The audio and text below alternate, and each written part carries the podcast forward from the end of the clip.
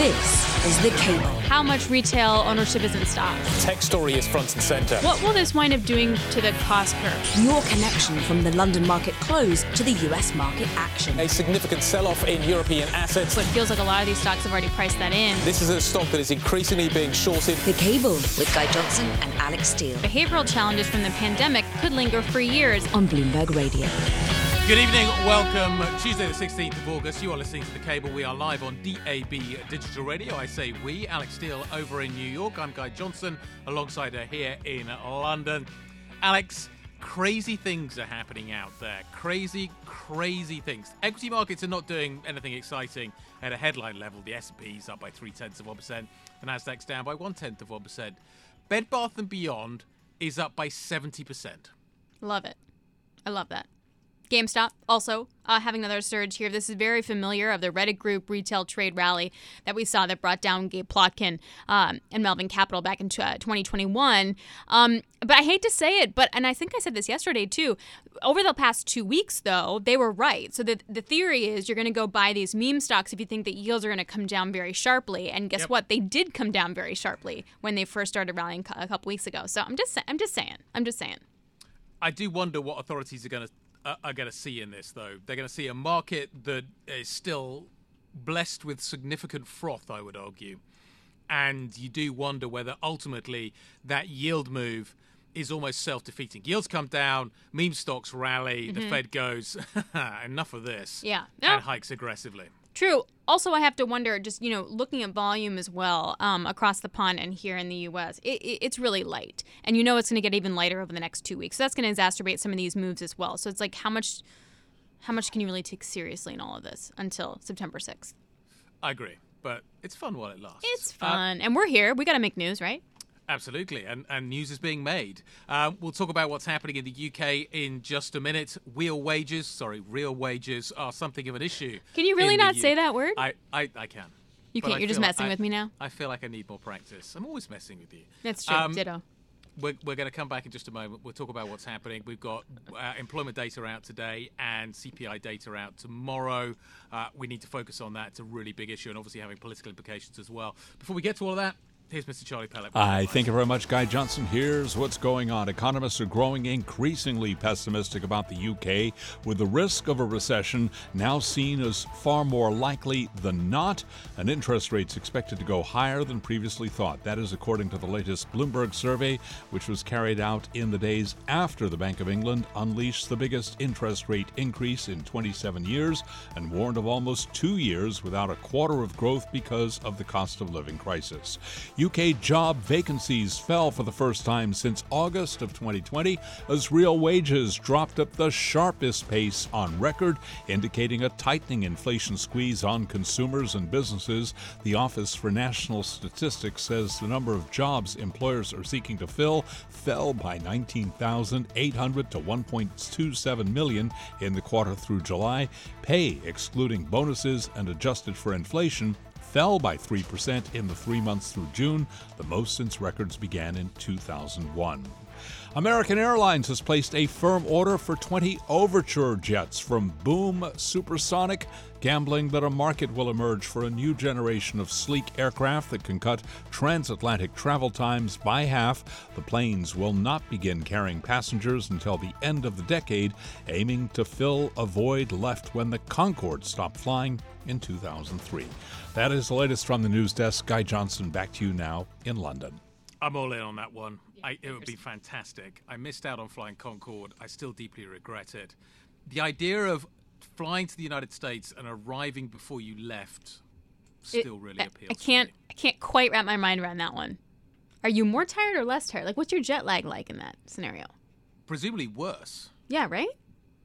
Yeah, because I, you you take off at, at, at, at a crazy time in the morning, but you arrive pretty early, and then you've got the whole day in front of you. So that can't be a good thing. But it'd be fun. Charlie would totally take that I would- I you're, would- you're going to be on that like an inaugural Yeah, flight. You know what? Though I've we've got one at a museum here in New York. I've been on board the plane loved It's it. tiny. It was tiny. It- it was tiny. tiny. You sit in the seats. You, they're, they're absolutely tiny. These things are not luxurious, but they get you there fast. E- Exactly. The food is luxurious. The view from 50,000 Yep. feet is unbelievable. But uh, uh, a guy like you, I came very close to flying on it. I looked at the price tag. It was, you know, close to maybe at the time 4,000 pounds. And then I said, you know what? That's that is eight trips at 500 pounds apiece across the Atlantic. And uh, all of a sudden, the rational side of me kicked in, and I said, "Forget it." Well, to be honest, yeah, none of us are going to be able to afford it for very much longer. Certainly here in the UK, that's the problem, Charlie. Yeah, yeah. Because Nice as- segue. Props to you on that. W- w- but very briefly, guy, and and not uh, let me He's do not it. done. Uh, No, no, no, but I was going to say, in in the waning days when they were trying to keep, when BA was trying to keep Concorde alive, Yep. they had these crazy flights that would go from New York down to Barbados to cut Oh, the amount of downtime that uh, that they had. So I, I If came I was close to to doing anywhere, that. Flying to the Caribbean would definitely be up there. But as I say, even that that feels even more distant than flying to New York. Charlie, we we better move on because we better talk about what's happening in the UK economy and the you said it perfectly, the real wage issue here, which is falling far behind inflation. And a supersonic flight across the Atlantic feels even further out of reach. The Bank of England, basic, we've got a situation where basically Wages are rising too fast for the Bank of England to be comfortable with, but too slowly for the consumer to feel comfortable. That was the that was the way we started our conversation with HSBC senior UK economist Liz Martins when she joined Alix and I a little earlier. Essentially have to be careful what we wish for. If wage growth goes even higher than it is, then there'll be worries that it will translate into pr- uh, consumer price inflation because firms will pass it on. Uh, but it will do something for the cost of living and help us a little bit with uh, the, the, the growth situation. On the other hand, if they don't, then inflation might come off sooner, but it will mean more pain in the near time. So it really feels like a, can't-win situation here at the moment. Liz, how much do you think that real wages have the option to fall? Because we haven't seen the electricity re-rating bill yet, right? From my understanding, uh, Ofgem's going to change how much they can charge for your electric bill in the fall. Like, how much worse could this number be? Yeah, unfortunately, it can be considerably worse. Um, the numbers that we're working with in this calculation are sort of 8 9% over the period to uh, June. Um, but we think inflation is going to rise to 14% now in January. Now, unless wage growth picks up further, and of course it might, um, but assuming it carries on at these kind of rates, then you've got a much deeper squeeze on, on real incomes. And actually, um, we think we'll have the biggest uh, squeeze in real incomes on record this year, and unfortunately, an even bigger one uh, next year. So what does CPI look like tomorrow? Uh, CPI tomorrow, we've got 10% year on year, so we're going into double digits for the first time. Ouch. I think the consensus is slightly lower than that, but Yep. um, yeah, it's definitely uh, picking up. And how Um, high do you think it gets? well, 14% is our new forecast. But to be honest, Guy, the sooner you publish your forecast, the gas price goes higher and suddenly you're out of date already. Yep. Even as we were, we published um, earlier this week, and even as we were doing that, there was indications that maybe we'll get another uh, jump in energy prices in April, which could take it even higher. So to be honest, 14% now. Uh, we'll see what the government does, whether there's any policy response to try and keep those contained. Uh, Yeah. But Can I, potentially, can I just follow up on that? yeah. point? The government seems to be starting to talk about the idea that it can hide inflation. Mm. That basically it takes the risk of this inflation and puts it on the government balance sheet. Is that a viable strategy? So this is more an opposition policy, I think, at the moment. But um, yeah, I think it, it will work if you think gas prices are coming down. So you Right. can temporarily hide it by capping it, taking the cost onto the state. But if gas prices don't come down, then you're going to have to keep on paying and paying and paying, massively increasing the budget deficit. Or you stop paying and suddenly you've got a real spike in inflation, which makes it almost even worse than, than coming incrementally. Yeah. Guy, you, you have a fourth follower, or are you, are you good with that one, or? No, just one. Just Shit, one. that was three. That You was go. three. Not that we're keeping track, but if we were. Okay, Liz, I'm, I'm just messing with him. Um, Liz, th- this feels like this puts the Bank of England in an even more terrible position. Like, does it make more sense then to quickly front load a lot more hikes now based on the situation that we're set up for in the fall? Well, I mean, potentially, if you think this wage growth continues to to uh, to, to escalate and, and push on core prices. On the other hand, the Bank of England presented us with an incredibly gloomy set of forecasts a couple of weeks ago, where they said we think the UK is going into recession, we think unemployment's going higher, and we think that's going to pull inflation lower. So actually, too much tightening um, could make all this even worse. So it's an it's a very tough decision for them. Um, uh, but you know, I think ultimately they're going to go back to their previous cautious pace pace. So that they had a brief moment of what they called forceful action, where they hiked by half a point in August. I think actually having done that, now they will be more worried about all these growth risks um, and ultimately not forgetting that, of course, energy is not a part of inflation the BOE can do anything about um, and, and, go back to their previous uh, more gentle quarter point uh, pace from September. Is that going to do anything? Like, is a 25 basis point hike going to do anything with these numbers that we're seeing? It's not going to do anything about the energy price increases. It's not going to do much about the uh, food price increases. But the bit the BOE is looking at, in theory, of course, is the domestically generated inflation. That's the wage growth uh, piece. And, you know, ultimately what monetary policy can do is say, all right, supply is constrained. It's much lower than it used to be. Um, we have to bear down on demand so that it's not bumping up against it. It's not pretty. Unfortunately, it means a slowing in the economy, maybe even a recession. Um, but that's what it's designed to do. As HSBC's senior UK economist, uh, Liz Martins, uh, did you have another follow guy or, or were you good? I'm just, it's funny. now you saw my point. We're joking because we usually do 1 1. Neither of us actually care if we step on each other's toes. We were kind of riffing on each other uh, all of the I last was, hour. I was worried that you'd taken offense. Oh, please. No, you weren't. I You- genuinely, I was concerned. No, I feel you. I feel you need more airtime. I do. I do. I mean, it really is my show, and Guy just hangs out in the This- show. This is this is correct. Yes, Um, I mean, please. But back to the news. Um, here's something else I, I found kind of interesting uh, in the wage data. People over 65 are are staying in the workforce or going back in the workforce more, yeah. and I wonder how that's going to also distort the labor picture. So, so that is true, and I think that's really important because there's a whole bunch of people that have basically gone missing from the UK labour market. Um, but these people have basically been forced back because of the high cost of living. But if you take a look at actual participation, it went down because more and more people are sick. This is the long-term problem that the UK now faces: is that more and more people are leaving the labour force because of long-term disability, and that is a major problem that is much, from a structural point of view, is much harder to deal with. If if if prices go up, you, people may want to come back into the labour market. That's a relatively easy transaction. Mm-hmm. Returning from long-term disability is a much more difficult transaction. Do, do we know if that's COVID related? Did they say anything about that? We're just it- starting to do studies it on that. co- part of it is COVID related. Yes. I mean, that's gonna that, that's a huge that. There, as someone who was out for almost five months with or four months with long COVID, it is staggeringly debilitating, and I don't know. How, and there's no quick fix for it. It's not like you can pop a pill or go to rehab and then you're better. Like it is, and it, depending on what your job is, you're not going to be able to come back and do that. I, I and then plus on Brexit, that just puts the labor market in a really Yeah, tough exactly. spot. So this is the issue that the Bank of England faces, Yeah. um, and, and this this country is rife with stories at the moment about the fact that basically you've got all kinds of stuff lying in fields because people won't pick it. It's I, it is getting problem problematic. Yeah. I think we just messed up our producer yet again. We Guy. did. We um, did, it's, right? It's going really well. Basically, we're going to take no breaks. We're no breaks. and We're going to keep messing up throwing to tape. Is what's going to happen in the this next hour. whole half hour. um, and and we're just going to go from tape to tape to tape. Yeah, yeah. Um, we're just going to stay. Yeah. we just can't keep time. Clearly, we can look at a clock and not understand the time. Yep. Um, anyway, you, you, we we progressed from my bit of the show to your bit of the show now, mm-hmm. which BHP. is Mining. which is really exciting. It's commodities. Let's let's talk about commodities. Let's talk about the commodity world.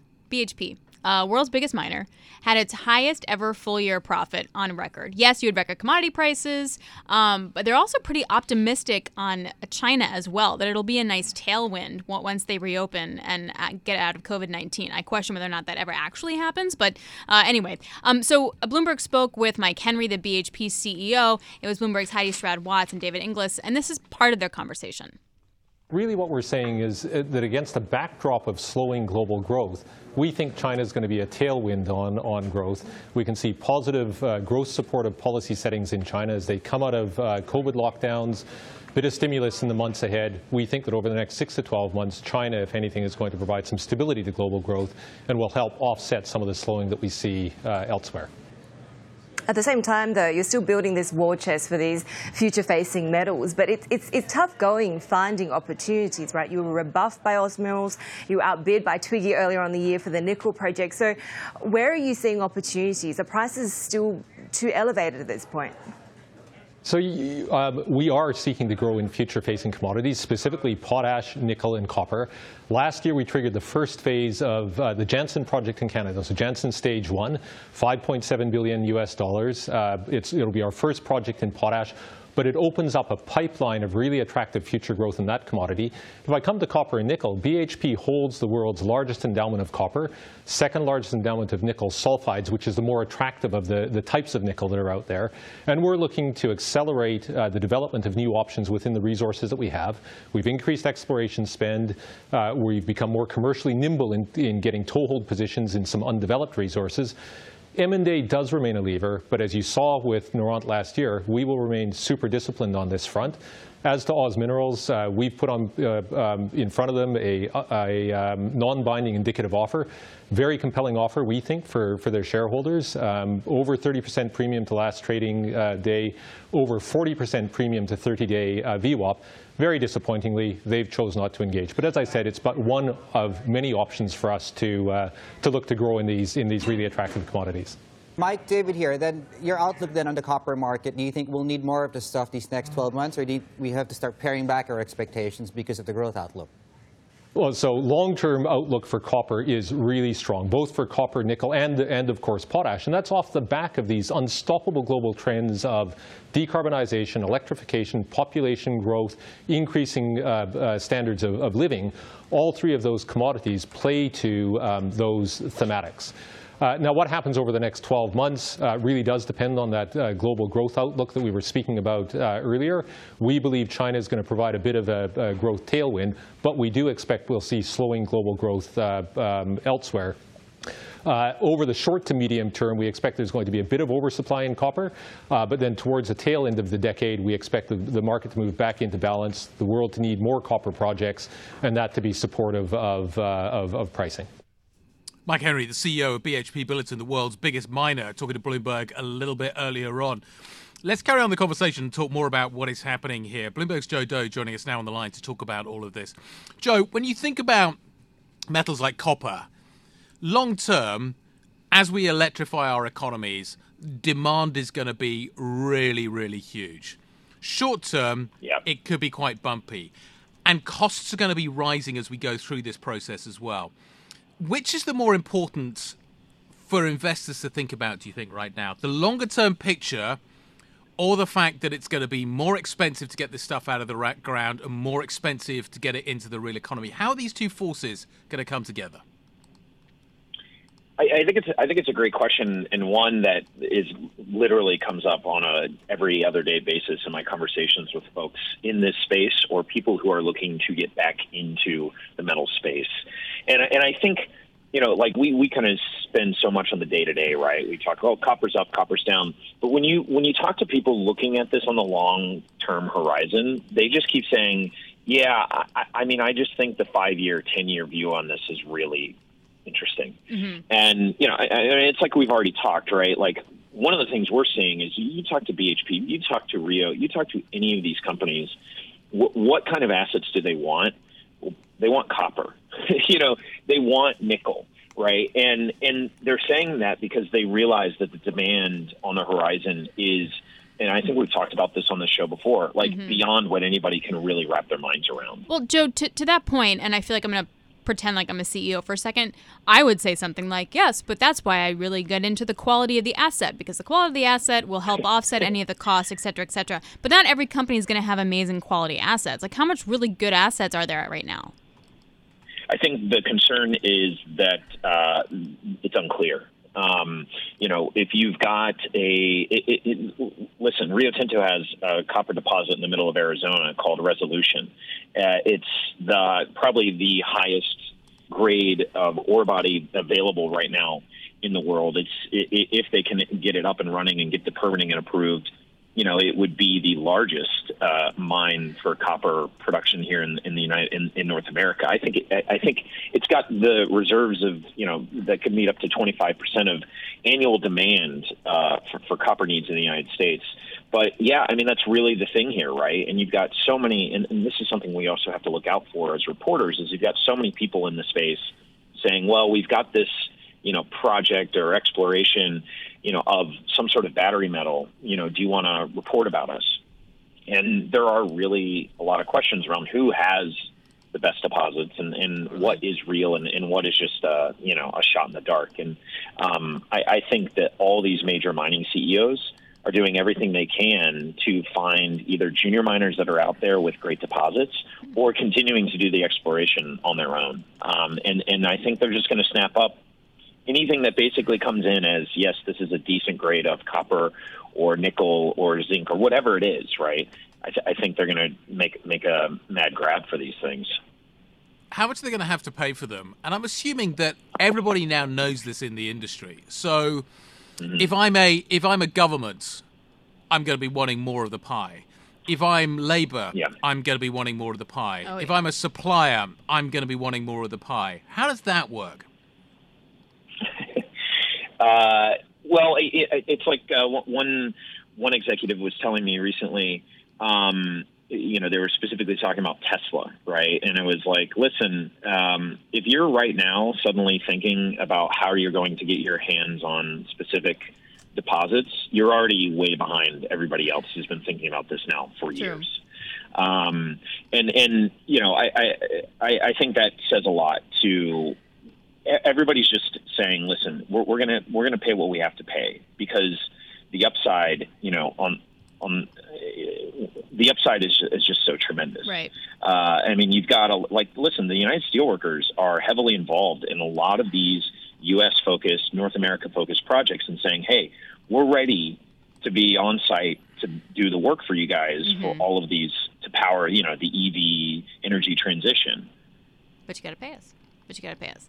Um, and you got to pay up. Yeah. Hey, uh, Joe, I want to turn our attention to a tangential subject in the commodity world, and that's zinc. Um, a Trafigura owned smelter halted production of zinc um, because of high input costs. Like diesel, electricity costs, I should say, electricity costs specifically. I, I have a couple questions around this. So, for oil, if you're an oil refiner and demand is so high and your margins can stay high, you don't really care what your input costs are. And I'm just wondering, shouldn't the economics of zinc be really awesome right now? What did you make of this? It was it was an interesting decision. Uh, I mean, Nyrstar, you know, this this smelter in the Netherlands is, is a pretty well known one. I think in our story we we, we put out there that it accounts for two percent of of global output. Um, what, what it really seems like is is showing how bad the power costs are getting for so many Europe-based, uh, you know, industrial plants. I mean, Alcoa had announced uh, a few months back that their San Ciprian alumina smelter they had to reduce production there, and they already had issues um, at that spot before the you know the power crunch. But coming out and saying effectively we're going to be stopping production until further notice, uh, you know, I think this is why it is a shock, right? Because you know, zinc, you're going to be making money on it, um, you thought, but uh, I think at some point the economics just don't make sense. Um, and, and, and no matter, you know, how high zinc prices are going to go, I mean, it, you know, you really have to hit a high level for them to feel like they can offset the costs and the power costs that they're having to, to deal with here.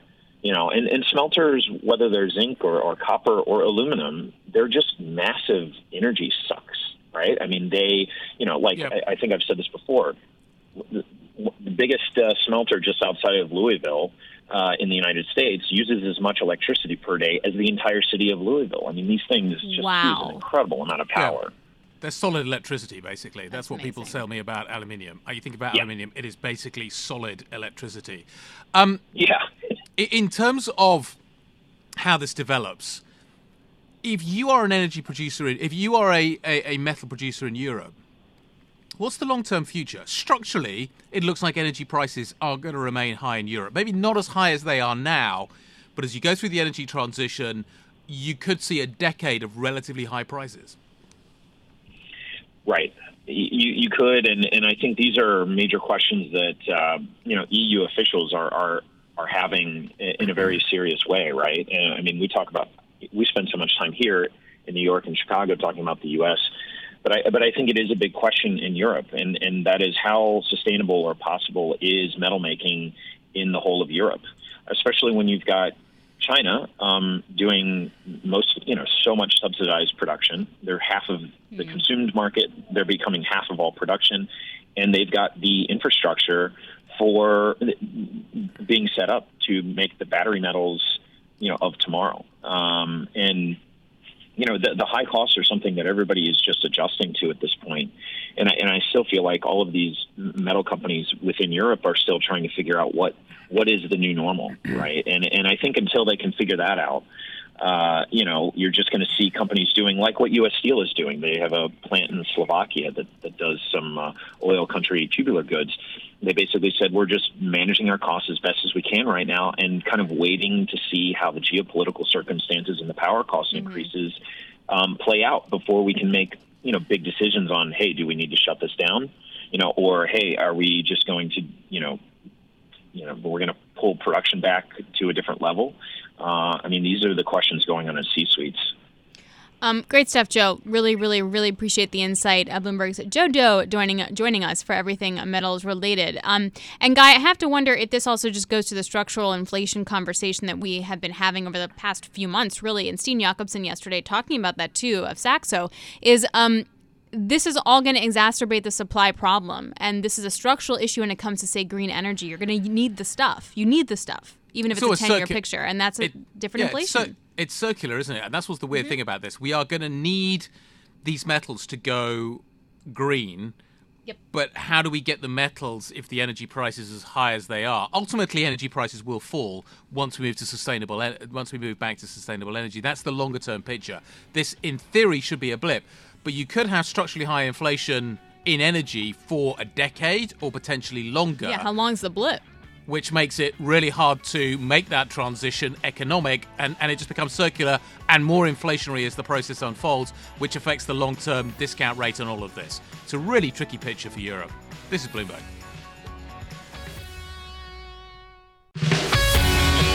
This is The Cable with Guy Johnson and Alix Steel on Bloomberg Radio.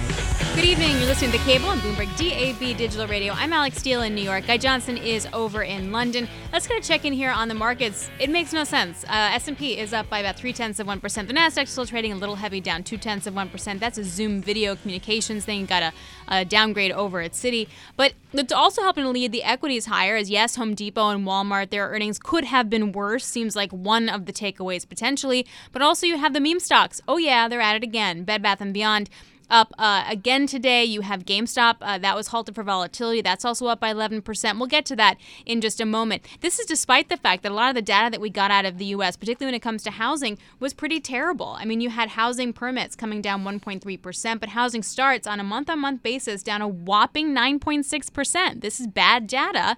Market doesn't seem to care. Volume's also really light, so you know how I get to be skeptical about that. Those are the headlines here for you in the U.S. when it comes to the market. Let's get some other headlines for you with Charlie Pellet. Hi, thank you very much, Alix Steel. And here's what's going on. Inflation at the supermarket hit a record in the UK, pushing cash strapped consumers to buy own label products as they grapple with the surging cost of living. Grocery price inflation hit 11.6% in the past four weeks, the highest level since Kantar started tracking the data in 2000. 2008. The stark increase means the average annual shop visit is set to rise by 533 pounds or 10 pounds 25 pence every week at a time when people are already trying to cope with soaring energy bills. It also comes as the budget grocery chain Iceland Foods will allow customers to pay for their groceries in installments, becoming one of the first supermarkets to enter the buy now, pay later sector as households wrestle with swelling food bills. And the UK is about to get liquefied natural gas from far off Australia for the first time in at least six years, highlighting the European region's desperation in grappling with its worst energy crisis in decades. The LNG tanker Atalos is on its way to the UK with a cargo that originated at Australia's Northwest Shelf project. Ship tracking data compiled by Bloomberg show the vessel will arrive at the Isle of Grain terminal east of London on August 22nd. That is the latest from the news desk. Alix Steel, back to you now here in New York. All right, Charlie Pellet, thanks so much. Would you do that, guy? Would you buy on a groceries on buy now, pay later situation? It's a That's tough place to be, groceries, isn't it? I guess, yeah. I, th- so what is interesting at the moment is that a lot of the credit data is not capturing the buy now pay later stuff. Yeah. It's just not in the numbers. So while we see a slow increase, what appears to be a relatively slow increase in credit at the moment, and we are seeing it picking up, it, it basically is is not taking into account what is increasingly kind of the, the biggest part of the market. Yeah. I'm, I'm very, as someone who was in debt in her 20s, credit card debt in a big way, that scares me a yeah, lot. I think it scares a lot of people. Yeah. Um, okay, let's get to the market. I mentioned Bed Bath & Beyond. I mentioned GameStop, the revival of the meme stocks, despite the fact that the data just is not that great. Uh, joining us here in the studio is Bloomberg's cross-asset reporter, uh, Isabelle Lee. Isabelle, thanks for joining us. Hi, I'm happy to be here. Um, what's up with the meme stocks right now? Meme stocks. So I wrote about that. I think last week or a couple of weeks ago. She's like, I was ahead of you guys by three weeks, but what else? My idea of time is a bit warped these days, but people are saying that the revival of meme stocks just speaks to how retail traders are feeling a bit more optimistic um, towards the stock market or how they're a bit more bearish or they're betting against the Federal Reserve. I mean, we know that the Federal Reserve is launching its most aggressive tightening monetary policy in decades. So it's a lot of things happening all at once, but it could also just be bored people at home.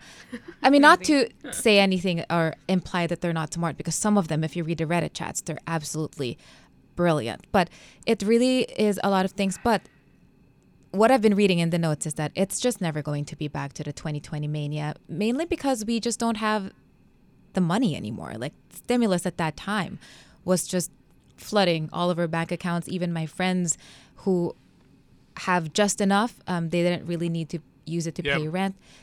They just put it in the stock market instead. To what extent is this also to do with shorts? Last time round, there was this kind of objective of squeezing shorts. Is that still at play here? It's still at play. I haven't read anything that says it's at a record high or anything like that. Most of the things I've been reading keeps on saying it's elevated, but not going to be the 2020 level. So it's something that we're keeping an eye out for because it's it's interesting. It took Wall Street by storm in 2020. Everyone was obsessed about what's happening. They were following. It was a new phenomenon. It was something that no one's ever heard of. So now we're still keeping it under our radar, but honestly, it's nothing that's super Do, surprising. do we learn anything about whether or not this is uh, the start of a new bull market or if we're in a bear market rally? Like, can we draw any lines between the meme stocks and that conversation? So the biggest debate right now is exactly that. People are saying, is it going to be a bull market or a bear market? Meme stocks don't actually quite figure into that conversation from what I know. But what people are throwing around is this technical analysis that they say is almost um, almost accurate. It's the 50-day moving average. So almost 90% of the S&P stocks are above their 50-day moving average. Uh, the- on Friday that happened and up until today it remains to be the same.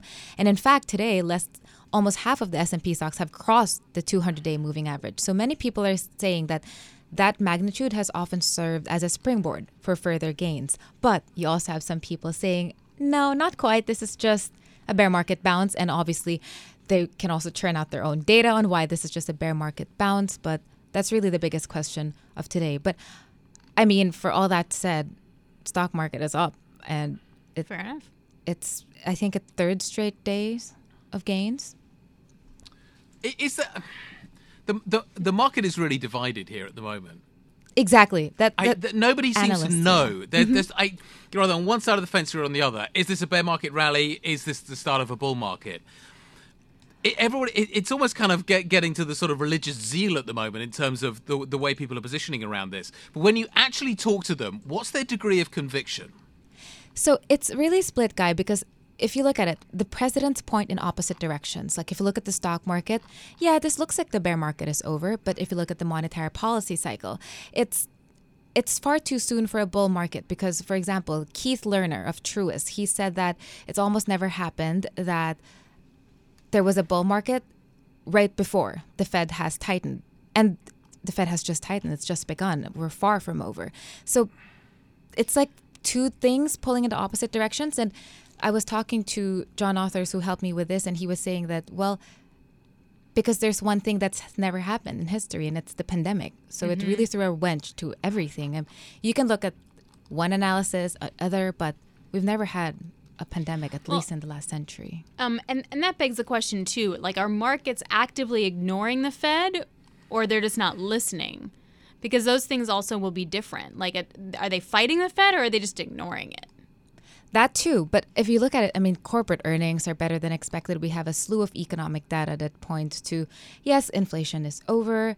Uh, it, it's really quite honestly confusing every day. I oh yeah, ask you're not alone. Don't worry. Don't worry. and I'm like, can you tell me what's happening so I can tell my editor something and I can write something? and they're like, I don't know. Yeah. I- yes, some have said that. wow, that's Fair enough. Uh, that's a that's a degree of honesty uh, that that is kind of worth bearing in mind here. Yeah. think there's a lot of uh, everybody speaks. Uh, you, we talk to them on television. There's a lot of conviction there, but I think in reality, when you go behind the scenes, maybe a little less. Not so much.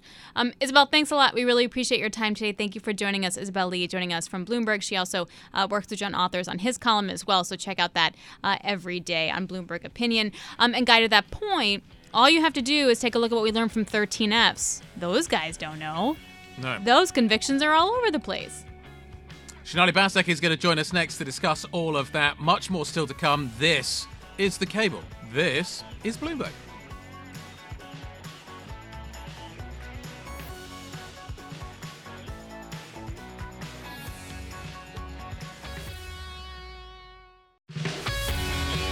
This is The Cable with Guy Johnson and Alix Steel on Bloomberg Radio. Good evening, welcome. You're listening to The Cable. We're live on DAB Digital Radio. I'm Guy Johnson in London. Alix Steel is over in New York. Let's talk about what we're learning about what is going on in hedge fund land, family office land, basically what the big money managers are doing with their money. Stanley Druckenmiller, not to be confused with his namesake, Stanley Drunkenmiller, his family office. Has taken. It's one of my words I can't say. Let's give him some context here, okay? There are a lot Oh, of words I John. can't say. I'm just just throwing it out there. You shouldn't confuse these two people. Um, very different, very different approach to Mm-hmm, investing. I can mhm, tell you. mhm. Uh, Stanley Druckenmiller, basically uh, cautious on tech, but you've got Soros piling in to tech just before tech took off again. It's a, I think it's just emblematic. This split, two kind of really big, well-known money managers going Mhm. completely different directions at the moment. And I think Alix, this just speaks to how confusing this market is. Yeah, Tiger Global, though, looking to sort of side with uh, Soros. They're also piling Yep. into a ton of big tech. They spent about, about $241 million to buy up some Alphabet shares. Also, I think with these guys, it's a distinction between, you know, tech, like the big FANG type of stocks, and then Yep. overall technology. Absolutely, but but I but I guess the point that I'm trying to make is that no at the moment nobody really knows, and and I think the fact that you've got really big kind of family offices going in very different directions, and we, and we get this information. Mhm. Through, through the 13Fs. These are filings in the United States um, that basically give us information, insight into what is happening with their portfolios. Th- They are they're all over the place. Yeah. And I think this is fasc- I think this is fascinating. No, I, I knew that was your point. I was just making a different point. Okay, sorry. I mean, just in in revenge for the drunken Miller. Right. Just so we're clear. um, but yes, your point, my point, they're bo- they're excellent points. They're very well taken. Um, so enough about what Guy and I need to talk about in terms of 13F. Sonali's here, save us from ourselves. Um, so we were talking about the distinction between uh, some betting on big tech and some not, and how so n- no one really just to be knows clear, what's. Just oh, be clear. Wait, who was go- who go- was betting which way? Just Alix, if you could just lay it out for us again, that would be great. No problem. George Soros was betting on big tech stocks, and other individuals were, were not betting on big tech stocks. Particularly Stan Druckenmiller. Yes. Who was That a guy. longtime Soros protege, which is part of the reason this is interesting. Don't worry, I'm here for the hard names, guys. Um, But, you know, it's interesting. If you look at the Bloomberg terminal data in aggregate, family offices, I mean, these are billionaires and millionaires. In theory, they are nimble money. But Yeah, they must be smart money. Smart money yeah the smartest of the money actually right? And so you you look at what they've done here and they've sold off tech more largely in large form. Now there are certain exceptions. For example alphabet is one of the biggest buys of the second quarter. However you are seeing sentiment really turn defensive and even sour when you look at those family offices and the fact that they haven't bought into other sectors much. That's a little different when you look at hedge funds that are really trying to claw their way back this year and take some defensive names onto the table, more energy, more healthcare, some financials, but in aggregate, you are seeing a lot of uh, safety trading here. Sure. Alix has got a question for you. so that's how your day's going, guys. Uh, oh my god, this has been the last two hours of our life. Amazing. I was wondering who was going to blink first on that one. Um, Luckily, it's Sonali. And we're not doing this in front of actual. Am I going to be asking the questions and answering them? oh, actually, could you? Because that would be really helpful. um, okay. Um, my question, that's brilliant, is um, what is positioning like anyway going into the end of the year? And what is a rally that makes no sense on an economic level with the data turning over, sort of put pressure on these guys? Yeah, it's funny because I think you guys have been talking about it a lot. Just look at it through the eyes of the strategist for a second here. JP Morgan's general bullishness and Morgan Stanley's general bearishness. And only one can really be right. Uh, at the end of the day, uh, you look at a Tiger Global, and again, it's down 50% this year. 50% in the first six months of the year. If, if that is the case for a number of hedge funds, even if you're 20% down, you are looking at a, a, severely bruised portfolio that it does not have a lot of ability to make mistakes for the rest of the year. Not if you're paying those fees. Yeah, yeah. and that's what I'm saying. It, you you're just you're not only trading for the second half of the year where things even if things were getting better, you may not have the same amount of uh, money on the sidelines to put to work had not lost 50%. Bed Bath and Beyond is up by 60% today. I, is this I just how will the hedge fund community be feeling about this?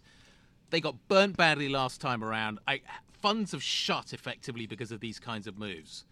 It's funny because I, I guess there, is there kind of are they worried about it? Are they cool with it now that they've figured out what's going? on? I'm just wondering what is happening. They've been so mixed on the marginal buyer. That's how you know that's the professional way to represent the meme stock trader, the marginal buyer. And on one hand, they really like that there's more activity in the market. You know, uh, but if you're short, that's where it really hurts. And Bed Bath and Beyond, to your point, guy, has been one of those perennial names that hedge fund managers have loved being short. Yeah, for for good reason for some of it. But but I thought the short shorts were all burned. Uh, in 2021, like they they the really big ones, recalibrated, like the Gabe Plotkins of the world, who you know were known for shorting. But there's plenty of other funds out there that are happy to be short in this market, albeit at a price. And we have not seen this kind of meme trading happen in a while. Uh, and for what it's worth, the idea that people might have money on the sidelines left still to spend, you're seeing that flow through through some of the earnings stories. And when you see it hop up in the market again like this, uh, makes you fairly confident about the consumer. Oh, my turn. Okay. Guy has thoughts. That was totally your pickup there. no, wasn't I asked the last question? No, I did. I had a comment. Okay. Guys, I, the I, weirdness. I, okay, she's That's, like, I'm just going to take it for the next 10 Yeah, minutes. I'm just taking it. The, the weirdness of it is it's not even oh, just. I thought we were going to talk about this show, the weirdness. The oh, weirdness. Oh, no, go Sonali. Say smart things. well, look at Carnival also, up almost 3% today. and But that was for a reason. That was bookings. It's bookings, but you're seeing, you know, more volume and more activity kind of come into these names. I think Carnival, the reason that, yes, fine, booking data comes in strong. But, you know, you take a look at Zoom on the other hand, and some of these kind of pandemic darlings, if you will, or, you know, uh, return trades are, are yeah, Zoom is down almost 5% on the day. So I think it's interesting. Are these moves still going to be exacerbated a little bit because we're seeing the quote unquote marginal trader enter into mm-hmm. the market still? Some would say that's really healthy, despite some of the shorts being really squeezed out in theory, bulls and bears should have completely different views of the world right now, do they? No, because everyone's looking at the same data, aren't they? And they're saying it could go either way. And uh, the question does not become uh, how where does the year end up? It is how long are we in a tough spot for? I, you know, you, we were talking to Greg Fleming, the three of us earlier, CEO of Rockefeller Capital Management, and the point that he makes is, you know, at what point is the point at which Fed funds and CPI start to cross? Mm-hmm. It's a lot higher than a lot of people think, at least in the world that he lives in. That's what everybody keeps saying. It's four percent. Some say five. Yeah. Uh, some say eight. Um, runs the gamut. All right, Sonali Basak, we will release you into the world of intelligent people. Thank you so much now uh, a smarter man for joining us. over. Well, you guys are different. You're both pretty. Um, Michael McKee uh, joining taller. us. Bloomberg Economics. Oh, this is not going to be good, guys. We, we still have like eight more minutes to go. Um, all right, Mike. Economic data. That's where we are. Housing starts not good. Permits not great. Retail sales tomorrow. Um, what's your takeaway from housing? Uh, well, housing is doing what the Fed thought housing would do and wanted housing to do when they raised interest rates. Mortgage rates went up. People stopped buying houses, and as people stopped buying houses, builders started or basically started fewer homes and uh, are planning on building fewer homes. There is a data within that report about housing completions, and those are up. So they're still building, or they were still building a lot of houses, and that's going to be um, on the market. We don't know whether it's going to Yeah. be an inventory overhang or not, but uh, housing is starting to slow down, and it's the most interest rate sensitive sector of the economy. So it's what the Fed wants to see. if you want to have a soft landing, housing has to land softly. It can't repeat what it did last time around in 2008. Do you think, is that when you talk to people, economists looking at this, do we think the, the house builders are going to be smarter this time round? That they will be able to manage the cycle better? Because that strikes me as being absolutely critical. You can't just build, build, build until things break. You've got to manage this through the cycle. I think that that is the case, and we saw a lot of the um, irresponsible home builders go out of business in the Yep. last crisis. So I think those that did survive have learned a lot. There's But another do, factor. but do we know? I'm sorry to jump in. Do we know how much gearing there is in the system? Last time around, there was loads of gearing. This was a heavily Yeah, much, geared much sector. There was lots of debt. Yeah. Much, much, much less. Uh, the subprime sector is much smaller, and at this point, um, the foreclosure levels are are well within normal levels. Uh, they haven't really picked up that much. But the other factor that's at work this time is we have all these private equity guys who've bought up all these single homes, true. and we don't know what they're going to do. Um, they they probably will not dump them on the market because they'll lose money. But uh, if people aren't buying houses, they're going to rent, and so that may take up more of the housing stock. And if homes, these housing completions are on the market and the price falls, then maybe private equity snaps up even more of them. So it's sort of a wild card out there. Um, also, we've seen some housing can- a lot of cancellations, right? I think it was like 16% of potential Yeah. deals. were yeah, if you if you went What's into normal? the new car, uh, new a new home builder's uh, model home and said this is a great house for three percent, Right, at and, 6%, and then at six percent, 5%. you may be Mhm. changing your mind. Um, I'm gonna jump in. I'm just gonna do another one. You 'cause- go, go for it. I'm gonna do it. take it away. Yeah. Yeah. it's like, see you tomorrow. Um, okay, so that sets us up for sort of uh, for where the consumer is. So what does that mean then for retail sales tomorrow? Also, kind of wrapping in, we learned about Walmart today. Yeah, uh, retail sales is probably going to be reasonably good. At least the reports we're getting from the big discounters are that they have not seen a huge fall off. But this is backward looking data, not forward looking data. So July was probably okay. There have been anecdotal reports, and the Johnson Red Book series uh, that tracks weekly sales. Uh, it's not an easy convert into the monthly numbers, but it has gone up sharply in the last couple of weeks, which you'd expect because it's back to school time. But uh, it does seem that the com- consumer is hanging in there. The interesting thing is if we see strength in goods buying, which is basically what the retail sales report is about, does that mean less services buying? Or if we Yeah. still see a lot of services, then that suggests very strong consumer spending. But, but I'm assuming that the housing market is going to slow down, which is the, I, this is how the transmission mechanism works. Housing market slows down, people buy less durables, Right. and that's how it starts to filter out into the wider economy. There are other transmission mechanisms, of course, but but how strong is the relationship between retail sales and what's happening in the housing market? I'm assuming the housing market is the lead indicator here. Well, it's it's a in a number of categories it does lead, and we do look at uh, how uh, at retail sales ex gas. We've talked about that uh, for for those reasons, and ex autos and housing, uh, building materials because those are counted in separate categories. So the the retail sales control number we get will be a better view of what overall spending is like. But we did see in the most recent conference board survey of, of consumer buying plans that fewer people are planning on buying appliances and carpeting and things like that. So it is starting to show up. Um, I also wonder what the psychological effect is in that this is the wealth effect. Like all of a sudden, if you thought you could sell your house for eight hundred thousand dollars, but now with higher mortgage rates, you can only sell it for six hundred. Like you don't feel as as wealthy, quote unquote, even if it's just in paper, and that uh, disrupts your psychology. Whether or not you're going to buy a new stove, it's going to disrupt how you feel about your money. Yeah, that that does play into it much more so than the stock market does because the average person doesn't have much in the stock market. And if they do, Or it's we're in not their touching four- it it's, it's in their 401k. Yeah. Right. So they're they're uh, not thinking of stock market assets, but they do look at their houses. And for a long time, they looked at houses as ATMs. And that's not really happening so much anymore. And of course, refinancing activity just died when rates went up because most people have refinanced into lower rates. Not as low as Alix. I know we're supposed to, you know, that's like the, Yeah, yeah, no, we the can do thing we're supposed Yeah. to throw in there, We can guy. play that game. I mean, she's my- definitely she's definitely going to be happy playing that game. I, My cash out talk refi about, was she doesn't want to talk about 2.85%. hats, but she does want to talk about rates. Yeah. Always. Just the mortgage ones. Uh, but to your point, my cash out, seriously, all seriousness, my cash out refi was 2.85%.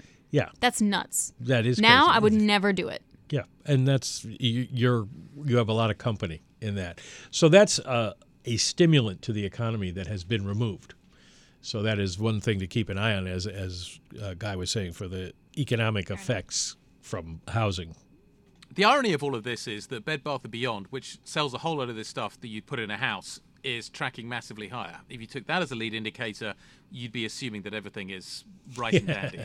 But you wouldn't because, of course, it's a meme stock in this case. The company Absolutely. is But company's I'm, in a lot of trouble. I'm on the website. They sell mini fridges, they sell microwaves, they sell coffee and coffee makers, they sell But they all also the do, it, that's also a back to school thing.